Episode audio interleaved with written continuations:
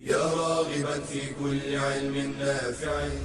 ينمو العلم ويتقدم بتقنياته ومجالاته ومعه نطور أدواتنا في تقديم العلم الشرعي. أكاديمية زاد. زاد أكاديمية ينبوعها. صاف صاف ليروي غلة الظمآن. والسيرة العلياء عطرة الشدى. طيب يفوح لأهل كل زمان. بشرى لنا زاد أكاديمية للعلم كالأزهار في البستان.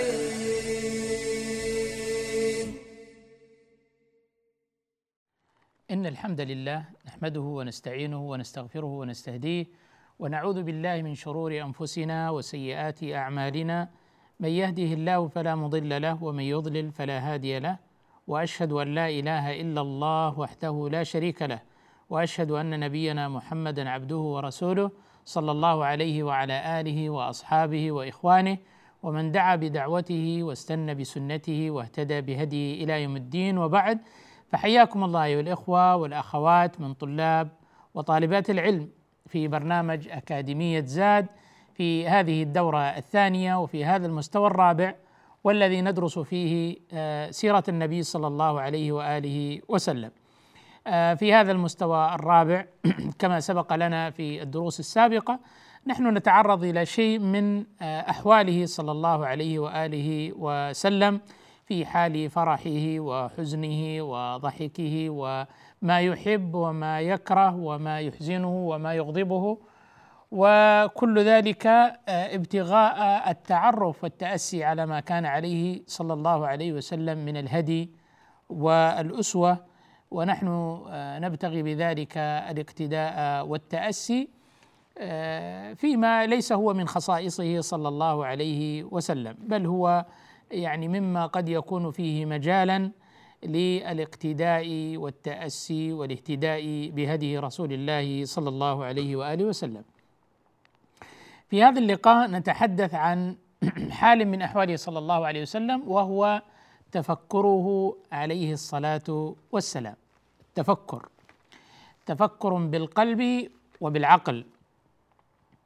العبادة أيها الإخوة والأخوات لها مجالات وأقسام فهناك عبادات اللسان وهي العبادات القولية تسبيح تحميد تهليل تكبير ذكر الله عز وجل تلاوة القرآن. هذا هذه من العبادات القولية. وهناك العبادات الفعلية التي هي عبارة عن فعل الجوارح مثل الصلاة الحج. كل هذه الأفعال التي يفعلها الإنسان السجود هي أفعال. هذه من العبادات عبادات الجوارح. وهناك عبادات قلبية كأعمال القلوب. أعمال القلوب الخوف من الله محبة الله رجاء ما عند الله التوكل على الله الإخلاص لله سبحانه وتعالى. فهذه أيضا عبادات بل هي بل هي أس العبادات التي تقوم عليها عبادات الجوارح. يوم لا ينفع مال ولا بنون إلا من أتى الله بقلب سليم. القلب السليم الذي سلم من الشرك والبدعة وكبائر الذنوب والآثام وصرف العبادة لغير الله عز وجل. آه ثم أن هناك عبادة أخرى وهي عبادة التفكر. التفكر عبادة. وهو إعمال العقل وإشغال القلب بما فيه صلاح الدين والدنيا. هذا عبادة. في شريعتنا في ديننا أن هذا التفكر وهذا التدبر وهذا النظر المتأمل في آيات الله عز وجل بمختلف صورها هو من العبادات التي يتقرب بها الإنسان إلى الله عز وجل. ثم يأتي من يقول أن هذا الدين ليس دين العقل أو لا يعمل العقل بل القرآن مليء أفلا تعقلون أفلا يعقلون؟ لعلكم تعقلون. أفلا يتدبرون؟ أفلا يتفكرون؟ لعلهم يتفكرون. أولي الألباب أولي النهى. اذا هناك دعوة في القرآن الكريم لإعمال العقل. لم يذم العقل في القرآن الكريم وإنما ذم توظيف العقل بطريقة سلبية. كالتقليد الآباء فيما لا دليل عليه مثلا. اتبعوا ما أنزل الله. قالوا بل نتبع ما ألفينا عليه آباءنا. لم يذم العقل في القرآن وإنما ذم التوظيف الخاطئ للعقل. فهناك أمر بالتعقل وأمر بالتفكر وأمر بالتدبر وثناء على أهل العقول وأهل النهى وأولي الألباب. ثناء عليهم. وكان النبي صلى الله عليه وسلم يتدبر ويتفكر وهذه عبادة من العبادات التي يؤجر عليها الإنسان إذا أراد بذلك وجه الله وصلحت نيته. هذا التفكر يمثل الجذور والمنطلقات التي ينطلق منها إنسان في سلوكه وأعماله وعباداته.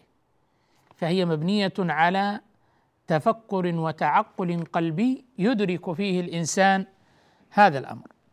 الله سبحانه وتعالى جعل مجالات متعددة لهذا التفكر ولهذا التدبر وقد كان حال النبي صلى الله عليه وسلم في في ذلك كله أشرف الأحوال وأكملها. من ذلك التفكر في آيات الله المتلوة. التفكر في آيات الله المتلوة التي تتلى في كتابه الكريم. هذا الكتاب العظيم الذي أنزله الله تبارك وتعالى علينا نور ورحمة وبركة وشفاء وهدى. كل ما يدل عليه هو أقوم وأفضل. إن هذا القرآن يهدي للتي هي أقوم. فكان صلى الله عليه وسلم يتفكر في هذا الكتاب العزيز ويتأمل ويتدبر. كما ورد في آثار متعددة أن النبي صلى الله عليه وسلم آه، بات عنده عبد الله بن مسعود ذات ليلة. بات عنده عبد الله بن عباس رضي الله عنه عند خالته ميمونة زوج النبي صلى الله عليه وسلم. بات عند النبي صلى الله عليه وسلم ذات ليلة فقام نبي الله صلى الله عليه وسلم من آخر الليل فخرج ثم نظر في السماء وما فيها من الملكوت من الأجرام السماوية والنجوم. فنظر في السماء ثم تلا هذه الآية من سورة آل عمران. إن في خلق السماوات والأرض واختلاف الليل والنهار لآيات لأولي الألباب أصحاب العقول الذين يذكرون الله قياما وقعودا وعلى جنوبهم ويتفكرون في خلق السماوات والأرض. ربنا ما خلقت هذا باطلا سبحانك. فقنا عذاب النار. تلا هذه الآيات ثم رجع إلى البيت وتسوق وتوضأ ثم قام يصلي ثم اضطجع وخرج فنظر إلى السماء وكرر ذلك مرارا. ومرة يعني طلبت عائشة أن تحد قال يا عائشة دعيني أتعبد لربي. ثم قام يصلي ونظر في السماء. قال أنزلت علي الليل آيات ويل لمن قرأهن ولم يتدبرهن. إن في خلق السماوات والأرض واختلاف الليل والنهار لآيات لأولي الألباب الذين يذكرون الله قياما وقعودا وعلى جنوبهم ويتفكرون في خلق السماوات والأرض. ربنا ما خلقت هذا باطلا سبحانك فقنا عذاب. هذا الملكوت العظيم هذا الكون العظيم إيجاد هذا الكون الفسيح الذي لا حد له في معقول الإنسان فسيح الأرجاء بهذه الدقة وهذا الإبداع وهذا الصنع المتقن المحكم الذي يدل على خالق عظيم سبحانه وتعالى خلق هذا الكون وأنشأه. فكان هذا يدعو إلى التدبر يدعو إلى التفكر يقود إلى الإيمان. إن العلم يقود إلى الإيمان إن التدبر في هذا الخلق وفي هذا الكون يدل على الإيمان ويدل على الله وتعظيمه سبحانه وتعالى. هذه واحدة من المجالات التي كان يتفكر فيها النبي صلى الله عليه وسلم. هناك مجال آخر بعد الفاصل نتحدث عن بقية المجالات التي كان يتفكر فيها النبي صلى الله عليه وسلم ويتدبر. بشرى لنا أكاديمية.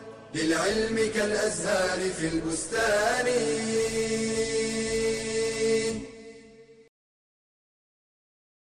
نعم النساء نساء الأنصار لم يكن يمنعهن الحياء أن يتفقهن في الدين قالت عائشة أم المؤمنين رضي الله عنها وهكذا كل مؤمنة تتفقه في دينها ومن ذلك أحكام الغسل فموجبات الغسل على المرأة إنزال المني بشهوة والجماع ولو دون إنزال والحيض والنفاس. والأصل أنها كالرجل في أحكام الغسل وصفته فلا بد أن تعمم جسدها بالماء بما في ذلك المضمضة والاستنشاق. وتتعاهد الأماكن التي لا يصل إليها الماء بسهولة كثنيات البطن ونحوها. ولا يجب عليها أن تفك ضفائرها إذا كان الماء يصل إلى أصول شعرها. قالت أم سلمة يا رسول الله. إني امرأة أشد ضفر رأسي فأنقضه للحيضة والجنابة. قال لا إنما يكفيك أن تحثي على رأسك ثلاث حثيات ثم تفيضين عليك الماء فتطهرين. وفي الغسل من الحيض تطهر أثر الدم بقطنة مطيبة بمسك أو نحوه كما قالت عائشة رضي الله عنها تتبعي بها أثر الدم. وإن كان على رأسها ما يمنع وصول الماء إلى البشرة من خضاب أو نحوه وجب إزالته. وإن كان خفيفا لا يمنع وصوله إليها فلا تجب إزالته. ولا يكفي المرأة المسح على شعرها في الغسل. وليلة الزفاف وأسبوع الزواج ليس مبررا للتفريط في واجبات الغسل كإيصال الماء إلى أصول الشعر. فالسعادة الحقيقية هي في طاعة الله والعمل بشرعه. قال تعالى من عمل صالحا من ذكر أو أنثى وهو مؤمن فلنحيينه حياة طيبة ولنجزينهم أجرهم بأحسن ما كانوا يعملون. بشرى لنا زاد أكاديمية للعلم كالأزهار في البستان. الحمد لله والصلاة والسلام على رسول الله وعلى آله وصحبه ومن والاه وبعد.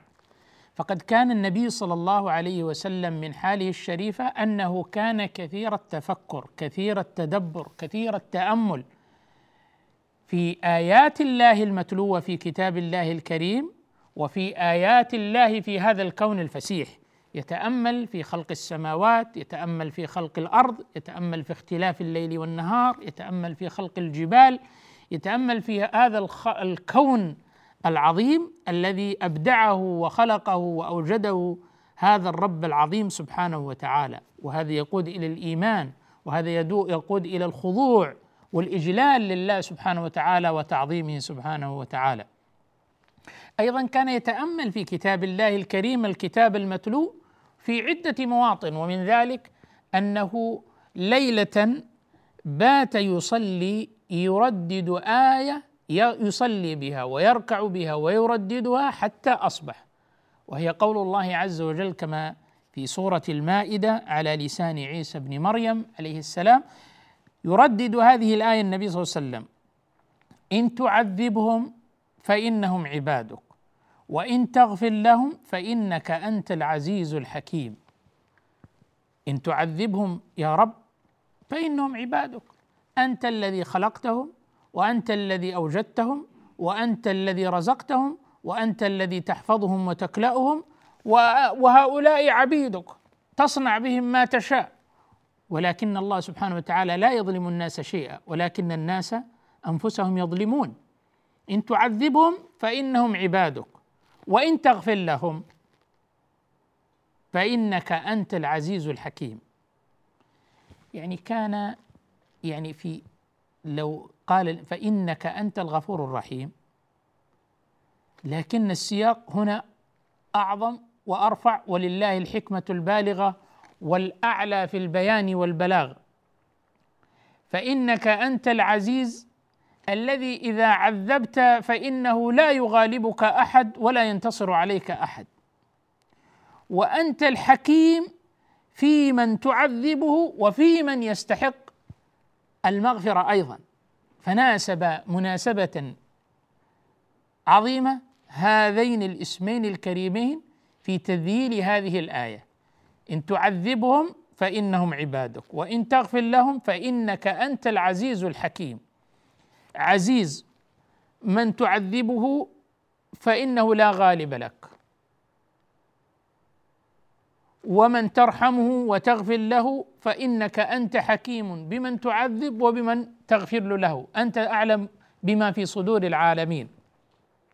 فكان يتدبرها النبي صلى الله عليه وسلم ويتفكر فيها ولك أن تتصور ولك أن تتصوري كيف كان النبي صلى الله عليه وسلم يرددها في الليل يصلي ويبكي ويتأمل فيها؟ يتأمل في تلك الطائفة الكبيرة من الناس الفئام من الناس الذين سيدخلون تحت دائرة عذاب الله عز وجل. هناك من يعذب عذابا ابديا سرمديا وهناك من يعذب إلى حين. هناك من يعذب احقابا سنوات عديدة وهناك من دون ذلك. وهناك من يكون في فئة الناجين المرحومين من غفر الله عز وجل لهم. لا يعني أولئك أنهم كانوا معصومين وأنهم لا يذنبون ولكنهم كانوا يستغفرون ويتوبون ويفعلون ما يأمرهم به ربهم سبحانه وتعالى معترفين بتقصيرهم مؤدين مما ما أوجب الله عليهم مجتهدين باجتناب ما حرم الله سبحانه عز وجل. فكانت فيها فيتدبر النبي صلى الله عليه وسلم هذه الآية العظيمة وحال أمته منهم الناجي ومنهم المعذب فكان يرددها ويتدبر فيها ويتفكر ويبكي صلى الله عليه وآله وسلم. ويعني فكرة أو يعني أمر القيام بآية واحدة لليلة يعني اثرت عن رسول الله صلى الله عليه وسلم وعن صحابته رضي الله تعالى عنهم يتأثرون كرسول الله صلى الله عليه وسلم ويقتدون به. فهذا تميم الداري رضي الله تعالى عنه يقوم ليلة بآية متدبرا ومتفكرا فيها وهي قول الله عز وجل في سورة الجاثية أم حسب الذين اجترحوا السيئات أن نجعلهم كالذين آمنوا وعملوا الصالحات سواء محياهم ومماتهم ساء ما يحكمون. يرددها ويبكي يرددها ويبكي طيلة ليلته. يتفكر فيها ويتدبر. أم حسب هل يظنون ويحسبون؟ الذين اجترحوا السيئات الاجتراح وافتعال السيئات وعبر هنا بالاجتراح كأنما هي جروح هذه الذنوب والآثام والمعاصي والسيئات كأنما هي جراحات وربما جرحا وقع في مقتل. أم حسب الذين اجترحوا السيئات أن نجعلهم كالذين آمنوا وعملوا الصالحات نساوي بينهم وبين أهل الإيمان وبين أهل الصالحات؟ هذا ظن باطل. والله سبحانه وتعالى يعني عدل عز وجل لا يظلم الناس شيئا. أم حسب الذين اجترحوا السيئات أن نجعلهم كالذين آمنوا وعملوا الصالحات سواء محياهم ومماتهم أن نجعلهم في حياتهم مثلهم وأن نجعلهم كذلك عند مماتهم مثلهم وأن نجعلهم يوم بعثهم ونشرهم وحشرهم مثلهم. ساء ما يحكمون بئس هذا الحكم. هذا حكم سيء وحكم باطل. لا يمكن أن يساوي الله عز وجل بين أولئك المسرفين والظالمين لأنفسهم على اختلاف درجاتهم وبين أولئك المؤمنين الصالحين لا في الحياة ولا في الممات. بقي رضي الله عنه يرددها ويصلي بها ويبكي. وهذا التابعي آه، محمد بن المنكدر رضي الله تعالى عنه وأرضاه ورحمه يبيت ليلة يصلي ويردد آية. وهذا كثير موجود. ومن تتبع يعني في كتب التفسير وكتب السير والتراجم أحوال الصالحين من عهد رسول الله صلى الله عليه وسلم هو إمام الصالحين مع الصحابة والتابعين وتابعينهم والعلماء ورأى كيف نقل عنهم أن كثيرا منهم يبيت ليلة يصلي بآية واحدة آية واحدة يصلي بها يتأمل ويتفكر فيها ويستشفي بها وينزلها على قلبه يعالج بها نفسه يرقق بها قلبه يحاول أن يتقرب بها إلى ربه سبحانه وتعالى يتدبرها يتأثر بها يبكي منها ينعكس اثرها على سلوكه وإيمانه زيادة في الإيمان وصلاحا في العمل واستقامة في القول والكلم والعمل. يبيت ليلة وهو يردد هذه الآية. وبدا لهم من الله ما لم يكونوا يحتسبون. آية عظيمة آية مزلزلة آية تحرك الشجن في القلب الحي إذا كان في القلب حياة. وبدا لهم من الله ما لم يكونوا يحتسبون. متى يبدو لهم من الله؟ عند موتهم عند لقاء ربهم يوم القيامة أحوال متعددة في قبورهم عند موته في قبره. يوم بعثه ونشره. في لقاء وبدا لهم من الله ما لم يكونوا يحتسبون. ذكر أنها وردت في أهل الرياء احتسبوا أن الله تقبل أعمالهم ثم جعلها الله هباء منثورا. وهم أحوج ما يكون إلى هذه الأعمال والحسنات يوم القيامة. وقيل أنهم أولئك الذين تابوا توبة غير نصوح ناقصة وظنوا أن الله قد تقبل توباتهم. فيفاجؤون يوم القيامة أن عليهم من الأوزار الشيء العظيم. وأيضا قيلت أنهم في أولئك الذين يضلون غيرهم بغير علم ليحملوا أوزارهم كاملة يوم القيامة ومن أوزار الذين يضلونهم بغير علم يتحملون تلك الأوزار العظيمة على ظهورهم فيبدو لهم من الله ما لم يكونوا يحتسبون. اذا ويقرأها ويرددها ويحرك بها قلبه. ويبكي ويعد نفسه كأنما هو من أهلها أو يخشى أن يكون من أولئك القوم. اذا هذه من المواطن التي يعني يتفكر فيها الإنسان ويتدبر. في كتاب الله المتلو في هذه الآيات العظيمة هذا القرآن العظيم وأيضا في هذا الكون العظيم الفسيح الذي يدل على الله فتنقاد القلوب إلى الله سبحانه وتعالى علام الغيوب محبة وشوقا وتأليها وتعظيما له سبحانه وتعالى وعبادة بالخوف والرجاء والمحبة للمولى تبارك وتعالى. يتبقى هناك بعض المجالات المتعلقة بتفكره صلى الله عليه وسلم بعد الفاصل نأخذ المجال الثالث. بشرى لنا أكاديمية للعلم كالأزهار في البستان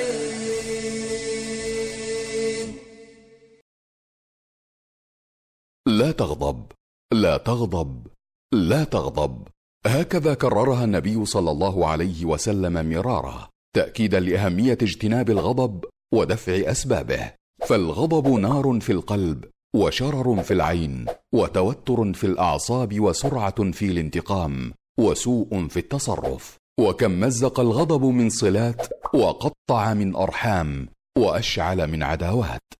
والمسلم العاقل يبادر إلى إطفاء نار الغضب قبل اشتعالها. وقد جاءت السنة والآداب الإسلامية بأسباب تعين على ذلك. منها السكوت. ذكر الله عز وجل والاستعاذة به من الشيطان الرجيم لقوله تعالى واما ينزغنك من الشيطان نزغ فاستعذ بالله إنه سميع عليم. ولقوله صلى الله عليه وسلم في رجل رآه غاضبا إني لأعلم كلمة لو قالها ذهب عنه ما يجد. لو قال أعوذ بالله من الشيطان ذهب عنه ما يجد. تغيير الهيئة بالجلوس والاضطجاع. لقوله صلى الله عليه وسلم إذا غضب أحدكم وهو قائم فليجلس. فإن ذهب عنه الغضب وإلا فليضطجع. تذكر ما يؤول إليه الغضب من الندم وسوء العاقبة. استحضار ثواب من كظم غيظه. قال تعالى والذين يجتنبون كبائر الإثم والفواحش وإذا ما غضبوا هم يغفرون. قيل لابن المبارك اجمع لنا حسن الخلق في كلمة. فقال ترك الغضب. قال النبي صلى الله عليه وسلم ليس الشديد بالسرعة إنما الشديد الذي يملك نفسه عند الغضب. بشرى لنا زاد أكاديمية للعلم كالأزهار في البستان. الحمد لله والصلاة والسلام على رسول الله وعلى آله وصحبه ومن والاه. أما بعد فلا زلنا مع حاله صلى الله عليه وسلم في تفكره وأن هذا التفكر من العبادات التي يتقرب بها الإنسان إلى الله عز وجل ترفعه درجات عند المولى سبحانه وتعالى آه، تزيد من إيمانه تزيده بصيرة ويقينا في تفكره في هذا الكون العظيم في هذا الكون الفسيح وأيضا في تفكره في هذا الكتاب العظيم المتلو وأيضا أن يتفكر الإنسان في نفسه. كما قال الله عز وجل وفي أنفسكم أفلا تبصرون؟ التبصر في هذه النفس النظر إليها التأمل في أحوالها في خلقتها في طبيعتها في تنوعها هذا يبعث على التفكر والتدبر والتأمل وبالتالي الإيمان والتعظيم لهذا المولى سبحانه وتعالى. يعني أم خلقوا من غير شيء أم هم الخالقون؟ يعني هل الإنسان إما أن يكون هو الذي خلق نفسه وإما أن يكون قد خلقه غيره ومن يكون هذا الغير إلا المولى سبحانه وتعالى. فهي دعوة لأن يتفكر الإنسان ويتدبر. فإذا أقبل الإنسان بقلبه متفكرا متدبرا في خلق هذا الإنسان في هذا الكون في تدبر القرآن العظيم سيبعث ذلك على الإيمان. أيضا تدبر الأمثال والتفكر فيها الأمثال التي ضربها الله عز وجل في القرآن. وأيضا كذلك الأمثال التي ضربها النبي صلى الله عليه وسلم في سنته الشريفة. قال الله عز وجل وتلك الأمثال نضربها للناس وما يعقلها إلا العالمون. وما يعقلها تعقل التدبر التفكر التبصر الانتفاع. تلك الأمثال. أمثال يضربها الله سبحانه وتعالى في كتابه الكريم. يا أيها الناس ضرب مثل فاستمعوا له. والأمثال مثل الذين اتخذوا من دون الله كمثل العنكبوت اتخذت بيتا وإن أوهن البيوت لبيت العنكبوت. ومثل ومثل ومثل ومثل. مليء القرآن بالأمثال التي ضربها الله سبحانه وتعالى للحق والباطل. للخير والشر للمصدقين والمكذبين للأبرار والفجار آه، والنقاشات آه، والخطاب العقلي في القرآن والمحج مليئة بالأمثال الأمم السابقة وما جرى لها آه، الجدال القرآني لأهل الكتاب وللمشركين يبعث على التعقل. والتدبر والتأمل والتبصر ويتبعه الأثر الإيماني من الإيمان والتصديق واليقين. وتلك الأمثال نضربها للناس يضربها الله تبارك وتعالى. ويضرب المثل لتقريب الحقائق. وربما أن يكون هناك شيئا معنويا يقرب إليه بشيء محسوس لهذا الشيء المحسوس. آه، الحق والباطل يضرب بالنهر الجاري وآخر بمثل الزبد.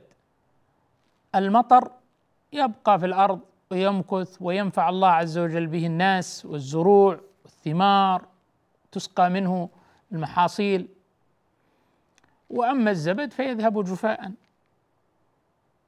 وغيرها كثير من الأمثال. فهذه دعوة قرآنية للتدبر والتفكر والتعقل لهذه الأمثال التي ضربها الله سبحانه وتعالى في كتابه الكريم.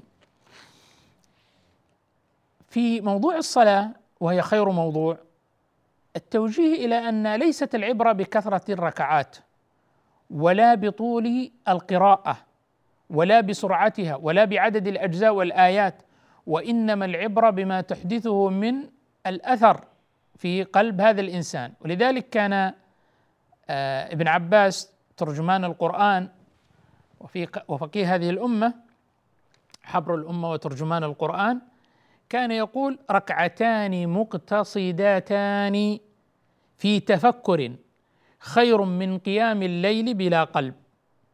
يعني عندي صورتين.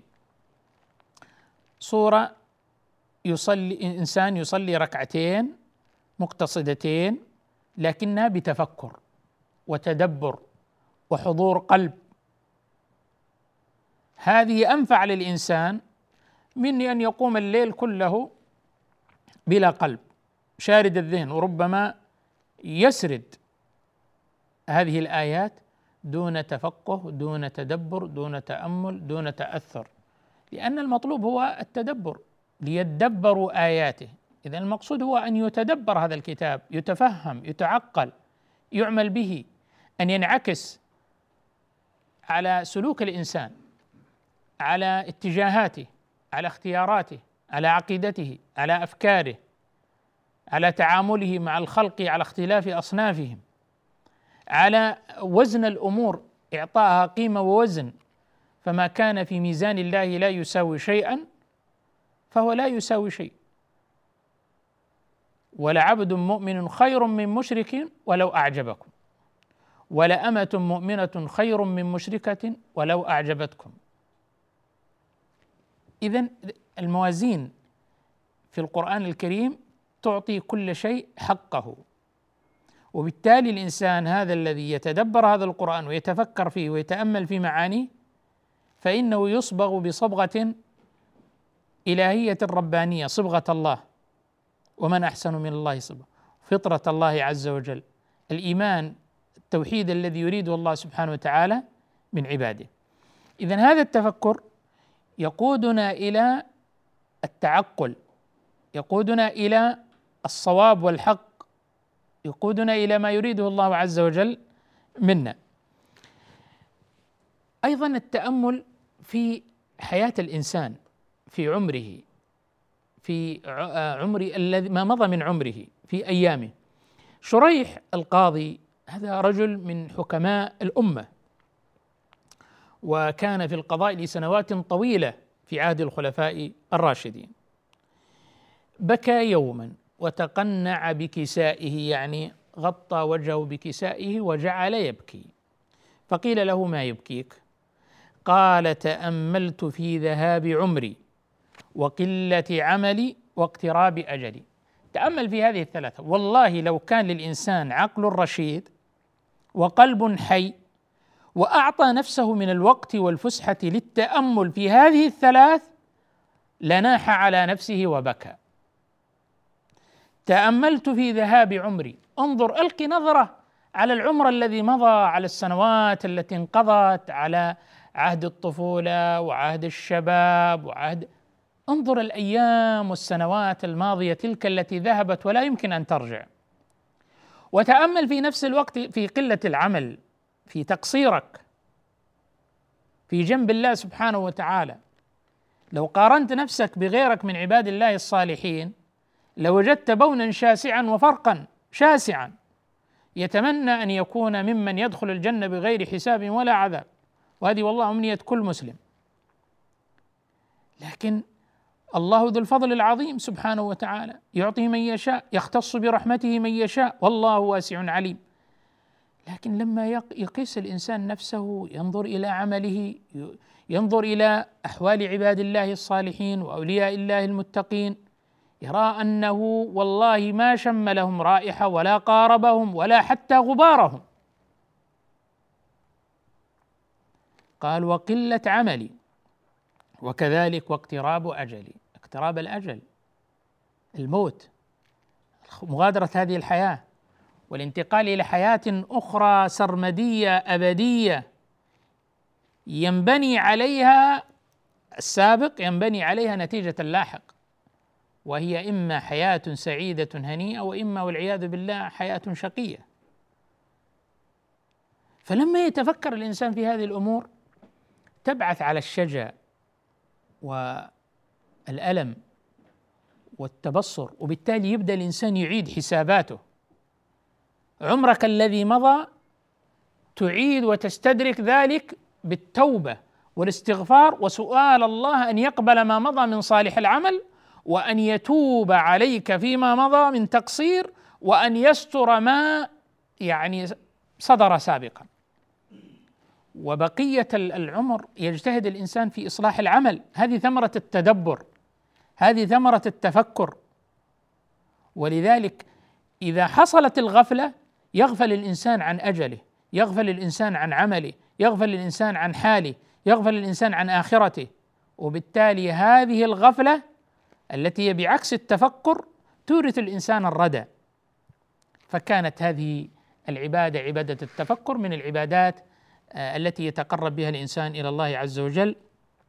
وقد كان نبينا صلى الله عليه وسلم وهو سيد الخلق وإمام المتقين كثير التفكر كثير التدبر كثير النظر في ملكوت الله وكثير التأمل في كلام الله عز وجل وكثير التأمل في حال الناس وأحوالهم يتبصر صلى الله عليه وآله وسلم. فنسأل الله عز وجل أن يرزقنا آه، عقولا وقلوبا متفكرة متدبرة متأملة فيما يعود عليها بالنفع والصلاح في دينها ودنياها وصلى الله وسلم وبارك على نبينا محمد وآله وصحبه أجمعين.